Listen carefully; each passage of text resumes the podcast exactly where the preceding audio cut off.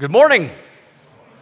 It is so good to be here with you. And so I bring greetings to you from our church in America, Calvary Chapel in Festus. And that is near the city of St. Louis. And that is the area that Josh grew up in.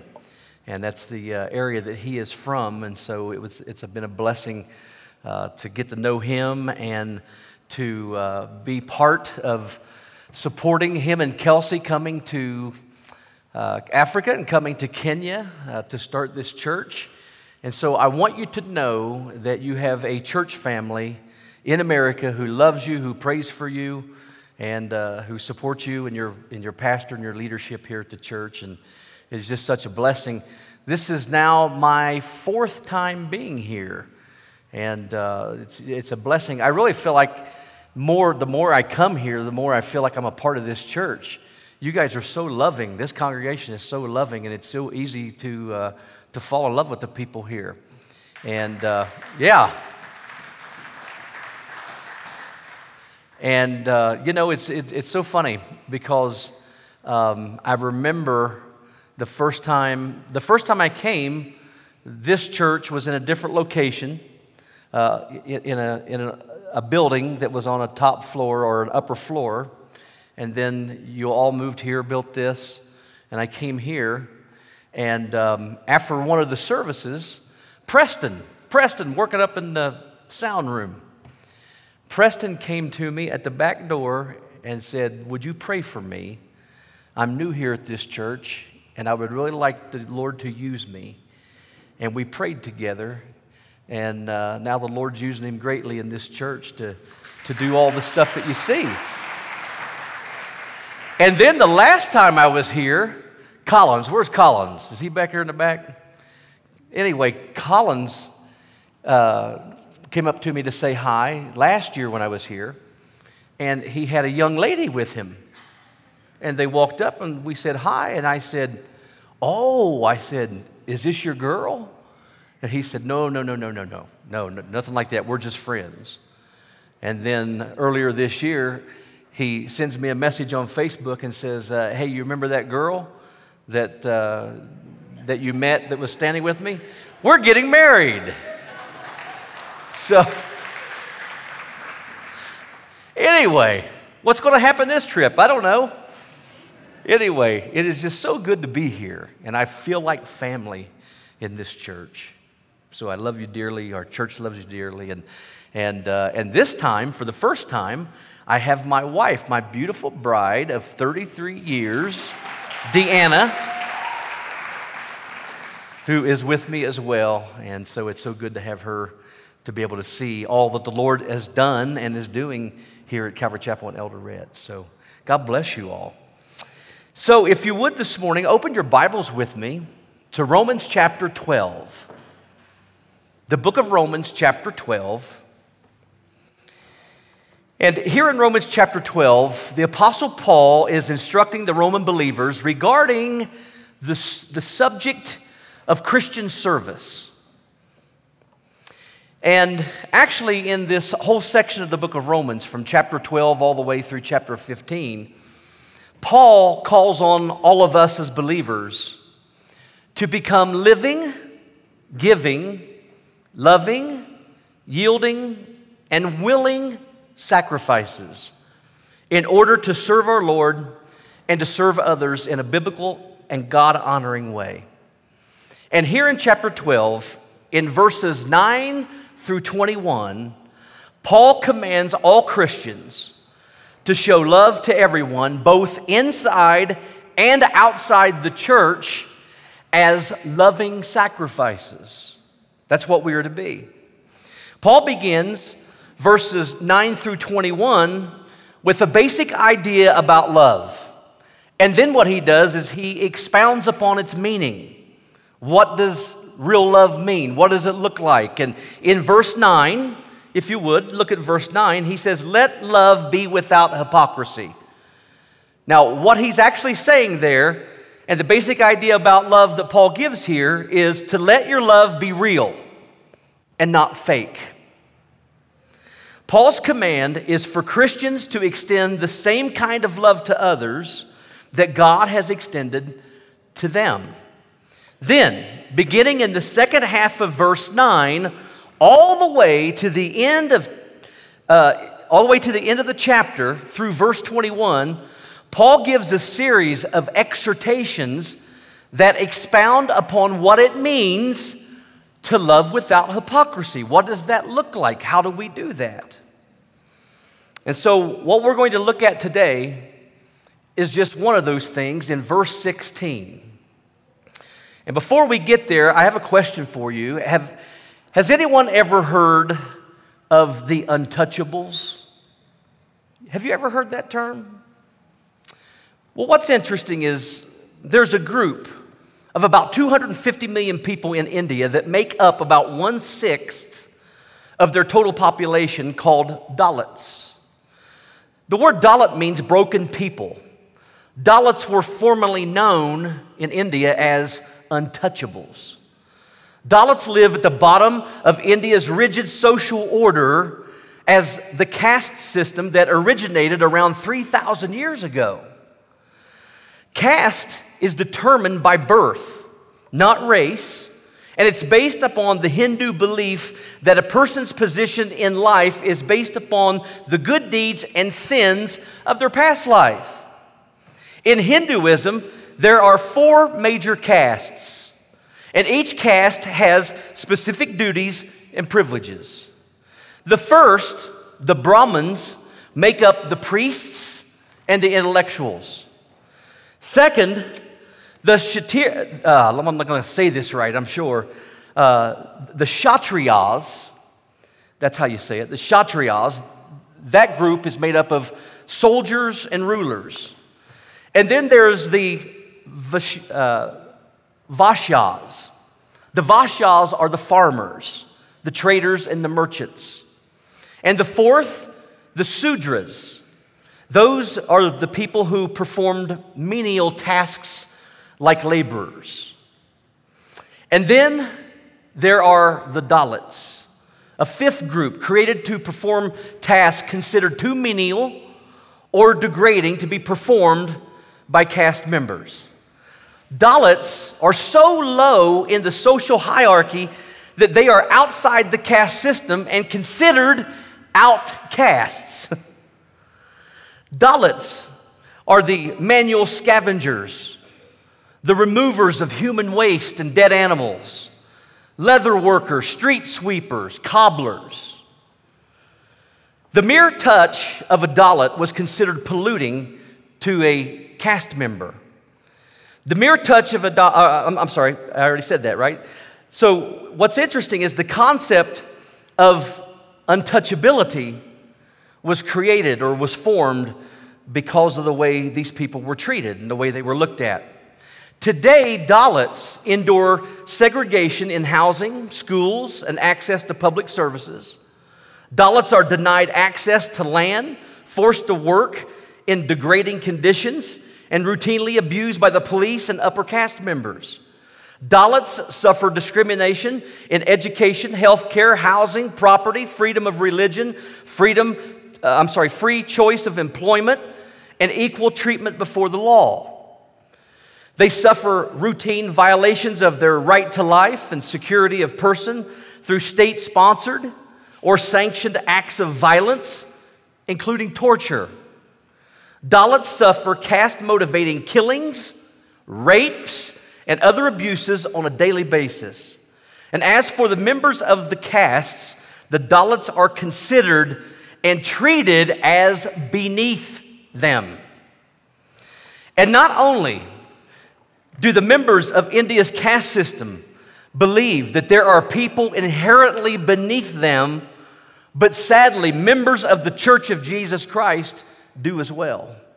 Now, you may say, hold on, Pastor, I'm a Christian. I don't believe that there are other people who are beneath me. And you know what? As a pastor, I would respond this way I would say, but oh, you actually do. Listen, we all do to some degree or another. Just like the members of the caste system in India, all of us believe that there's someone out there who is beneath us. And that's why Paul says here in verse 16, look at your Bible, verse 16. Paul says to the church at Rome, Be of the same mind toward one another. Do not set your mind on high things. Now, the verb tense for the words do not set your mind suggests stopping a, a, an action that's already in progress. In other words, Paul is saying that we all naturally consider some people a little bit beneath us. In fact, the word mind here is actually a verb, and it means to think, to ponder, or to consider. And the King James Version of the English Bible actually translates it best when it translates it this way. Paul says, Mind not high things. And the words high things refer to those things that give a person an attitude of superiority over others. The Greek word that's translated high things here in our Bible is found in 11 verses in the New Testament, and most of the time it describes something high, like a mountain or sky. But in Luke 16, Jesus uses this word in the same manner as Paul is using it here. Let me read it to you. In Luke 16, in verse 13, Jesus said, No servant can serve two masters. For either he will hate the one and love the other, or else he will be devoted to the one and despise the other. You cannot serve God and wealth. And then it says, Now the Pharisees, who were lovers of money, were listening to all these things and were scoffing at him. And he said to them, You are those who justify yourselves in the sight of men, but God knows your hearts. For that which is highly esteemed, there's that word, among men is detestable in the sight of God. So, what is it that makes you feel superior to other people? For the Pharisees, it was money and self righteousness. But what about you? What makes you feel superior to others? Is it the amount of money you make? Is it your own holiness and your self righteousness? Is it your education? The fact that you went to university and you have a degree? Maybe it's your occupation. Maybe you have a prestigious job. Or it could be many other things. But let me ask you what makes you feel like others are inferior to you, to you or beneath you? Maybe it's their lack of money or economic status. Do you feel superior to the homeless person who's on the street begging for money? Or maybe it's your fellow employee that you work with that makes less money than you do. Or could it be your brother and sister in the Lord here at church that is in financial need? And if it's not that, then maybe it's their sin. Do you consider what we now call the LGBTQ individual do you look at them as being inferior to you? What about those in jail, prison, or the ex convict, the people who have spent time in jail and prison? Or what about your fellow believer here in church who is struggling with a sin that you yourself aren't tempted with? Could it be their lack of education, or possibly maybe the color of their skin. It could be a whole lot of things. In a paragraph in his book, Mere Christianity, C.S. Lewis wrote this. He said, If anyone thinks that Christians regard unchastity as the supreme vice, he is quite wrong. The sins of the flesh are bad, but they are the least bad of all sins. And the worst pleasure are, I'm sorry, all the worst pleasure are purely spiritual. The pleasure of putting other people in the wrong and bossing and patronizing and spoiling sport and backbiting, the, the pleasures of power, of hatred. For there are two things inside me com- competing with the human self which I must try to become. They are the animal self and the, bio- the diabolical self. And the diabolical self is the worst of the two. That is why, listen, he writes and says, that is why a cold, self righteous prig who goes to church may be far nearer to hell than a prostitute. But of course, he writes, it, it's better to be neither. Listen, if we would all be honest before the Lord, there are people, there's someone that we consider a little bit beneath us. And that's why Paul literally says here in verse 16 stop thinking on things that give you an attitude of superiority over others. In fact, Paul warned back in verse 3 of this chapter by saying, For I say, through the grace given to me, to everyone who is among you, not to think of himself more highly than he ought to think, but to think soberly. And Paul tells us why we should stop thinking in this way in Galatians chapter 6 verse 3 when he writes this, "For if anyone thinks himself to be something when he is nothing, he actually deceives himself." Now, there's an American writer by the name of Elbert Hubbard who once wrote this. He said, there was one who thought himself above me, and he was above me until he had that thought.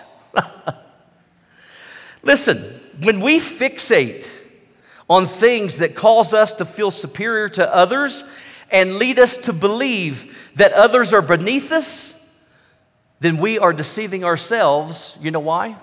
Because neither one of those are true. Neither one are true. As Paul tells us in 1 Corinthians chapter 12, when it comes to the body of Christ, no one is self sufficient and no one is unnecessary. See? Now, some years ago, a man by the name of Ken Langley in Zion, Illinois, in the USA, shared this experience that he had, and I want you to listen. He said this He said, after worrying for about a half an hour that we wouldn't get on an overbooked flight, they were traveling somewhere, and we were worrying that we wouldn't get on this overbooked flight. He said, My wife and I were summoned to the check in desk at the airport. A smiling agent whispered that this was our lucky day. He was bumping us up to first class on the airplane. This was the first and the only time that we have been pampered on an airplane with good food and coffee and plenty of elbow room. We played a little game trying to guess, as we were sitting in first class, we were playing a little game trying to guess who else didn't belong here in first class. One man padded around the cabin in his socks, restlessly sampling magazines, playing with, but never actually using the in flight phones that were available. Twice he sneezed so loud that we thought the oxygen mask were going to drop down automatically. When the attendant brought the linen tablecloths for our breakfast trays, he tucked his into his collar like a bib. Then he observed we see, I'm sorry, then he said this. He said, We see misfits at church too.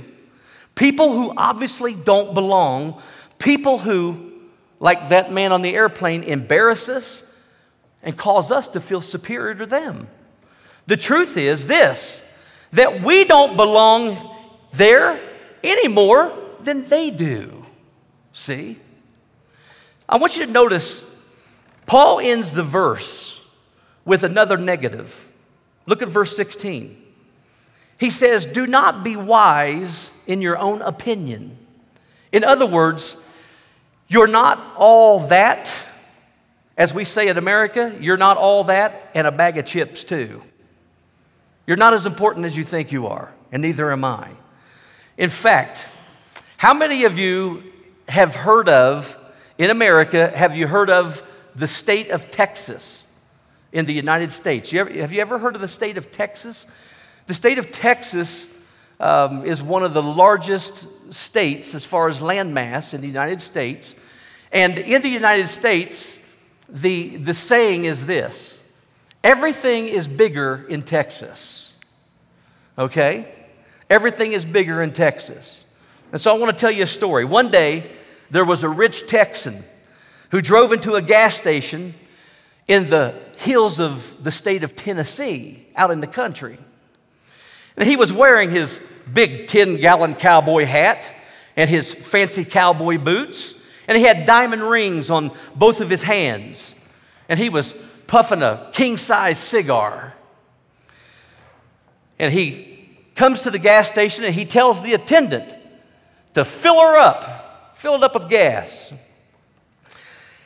And so he, he strolled inside the gas station, and sitting over to one side of the room was sitting over there on a, on a keg was actually a, a poor Tennessee farmer. And the Texan asked him, he said, uh, Live around here? Yep, the farmer answered. He said, That's my place across the road. Oh, it is, said the Texan condescend- condescendingly. Well, tell me, how many acres of land do you got? Oh, about eight acres, more or less. Only eight acres? scoffed the Texan. Well, let me tell you about my place. He says, Why? You know what? I can get into my pickup truck early in the morning and start driving in a straight line, and by 12 noon, I still haven't reached the other side of my land. He then he looks at the farmer. He says, "So, what do you think about that?" Yep, I know what you mean. The, the old poor Tennessee farmer replied. He said this. He said, "You know, I used to have a truck like that myself."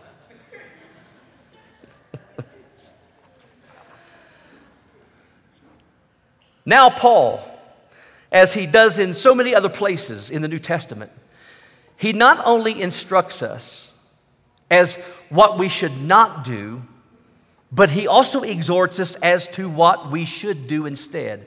Here in verse 16, Paul not only gives us two negatives, but he also gives us two positives. Instead of thinking on things that cause us to feel superior to others and to lead us to believe that others are beneath us, we should rather, number one, look at the verse, look what he says. He says, Be of the same mind toward one another. This literally means to, to think the same thing with respect to one another. Another way to put it is that we should be impartial towards one another or toward others. And this is spelled out for us very clearly in James chapter 2. So, real quick, I want you to turn your Bibles, if you would, from Romans 12, turn to James chapter 2. That's a small epistle in the back of your New Testament. James chapter 2. And we're just going to read a little scripture here. I want you to look at verse 1. And James writes and says, My brethren, do not hold the faith of our Lord Jesus Christ, the Lord of glory, with partiality. For if there should come into your assembly a man with gold rings and fine apparel, and there should also come in a poor man in filthy clothes, and you pay attention to the one wearing the fine clothes and say to him, Hey, you sit here in a good place. But you say to the poor man, You stand there, or sit here at my footstool. And have not shown partiality, I'm sorry, have you not shown partiality among yourselves and become judges with evil thoughts? Listen, my beloved brethren, has God not chosen the poor of this world to be rich in faith and heirs of the kingdom which he promised to those who love him? But you have dishonored the poor man. Do not the rich oppress you and drag you into the courts? Do, not, do they not blaspheme that noble name by which you are called? If you really fulfill the royal law according to the scripture, which is, you shall love your neighbors yourself, you do well. But if you show partiality, that means favoritism, right? He says, you commit sin and are convicted by the law as transgressors. For whoever shall keep the whole law and yet stumble in one point is guilty of all. For he who said, Do not commit adultery, also said, Do not murder. Now, if you do not commit adultery, but you do murder, you have become a transgressor of the law. So speak and so do as those who will be judged by the law of liberty. For judgment is without mercy to the one who has shown no mercy. And then he says, Because mercy triumphs over judgment.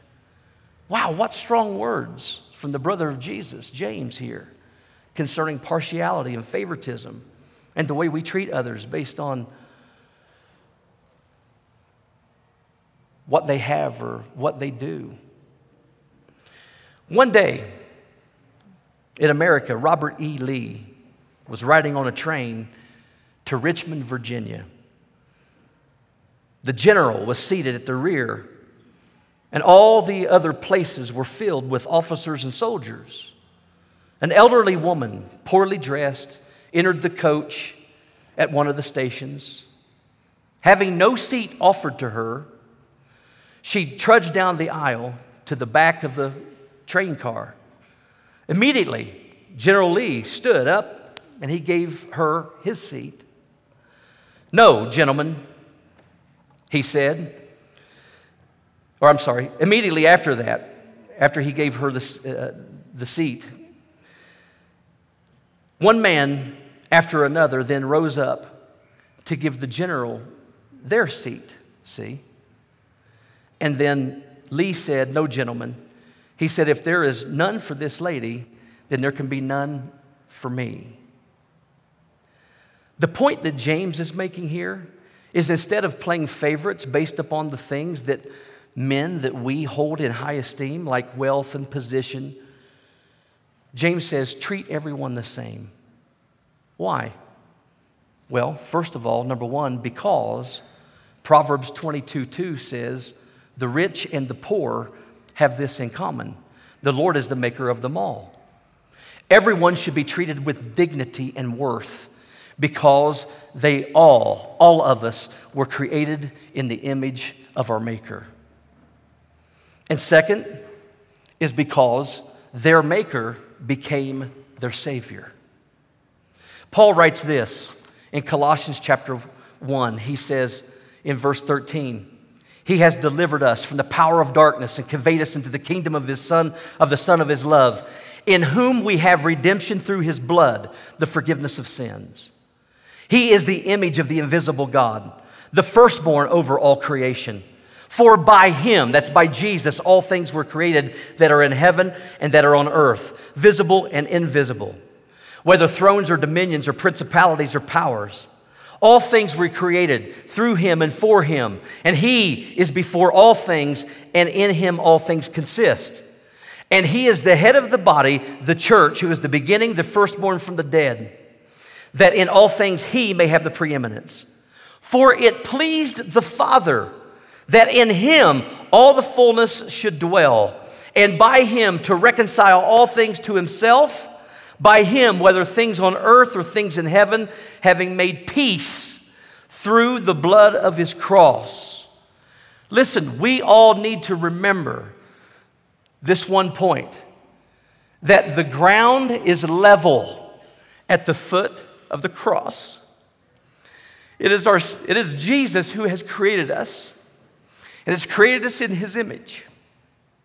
And then, because He loved us, no matter how much we sinned, He came and He died for us. It became our Savior. Why? Because He loves every single one of us. If you would, turn back with me to Romans chapter 12 as we conclude and we finish. Romans chapter 12. Because Paul has another exhortation here. He has another positive, something else for us to do as believers. Notice in this verse, in verse 16, Paul exhorts us also to associate with the humble. What's interesting is here in the Greek, the word that's translated humble can either be a masculine or a neuter noun. And that's important because, listen, if it's a neuter, then the translation should read, Give yourself to humble tasks. Give yourself to humble tasks. In other words, don't think of yourself to be too important to do the lowly things like change diapers in the nursery or clean the toilets in the bathroom. Don't think that you're too important for that. Warren Wiersbe once said this. He said, You can never be too small for God to use, but you can be too big. But if this word is masculine, then it should be taken this way associate with humble people. Humble people. Yeah, like the ones that you and I sometimes consider to be beneath us. You know, our Lord Jesus modeled this for us in the Gospels. When you look at the life of Jesus, you see that he associated with the untouchables, didn't he? Jesus associated with the untouchables in his society. He touched lepers. He ate with sinners. He, as a Jewish man and a rabbi, actually ministered to women, and some very sinful women at that. And he also blessed children. He blessed children. When his disciples told the children, Get away from the master, he's, he's too busy and he's too important. Jesus took the little children into his hands and he blessed them. Do you remember that? So, church, listen, the reason I'm sharing this message with you this morning is because God has both positioned this church and He has also now provided this church with the opportunity to reach the untouchables in Eldoret. Do you realize that? God has put it on your pastor's heart to build a home and to build homes for all of these unwanted children who have no food and who have no home and have no parents. The Lord has put it on your pastor's heart to provide a home for women in distress who can be rescued from their dangerous situations. And God has provided for this church and for Great Commissions ministries land right here at Eldoret to build all these things. So I'm sharing this message with you to help prepare you for what God wants to do with you and through you to further reach everyone in Eldoret. Are you ready for it? Are you ready to do whatever it takes to be like your Lord Jesus and to start considering no one beneath me, but realizing Jesus has put you here as the body of Christ to reach them for Him? Father, thank you. Thank you so much for your word today. And thank you so much for loving us all that you sent your Son to provide forgiveness of sins and eternal life for all of us, no matter what condition, state, position that we are in. And Father, we thank you as those you have redeemed, that you have given us your Holy Spirit and you have given us the love of your Son so that you can use us to continue to reach out to those who need you most. Father, I pray for this church that you would continue to bless everyone here. Father, that you would continue to provide and that you would prepare them for the work you have for them in this city and in this area to bring people into your kingdom before you come. And we ask all of this in the name of Jesus, our Lord and Savior. Amen.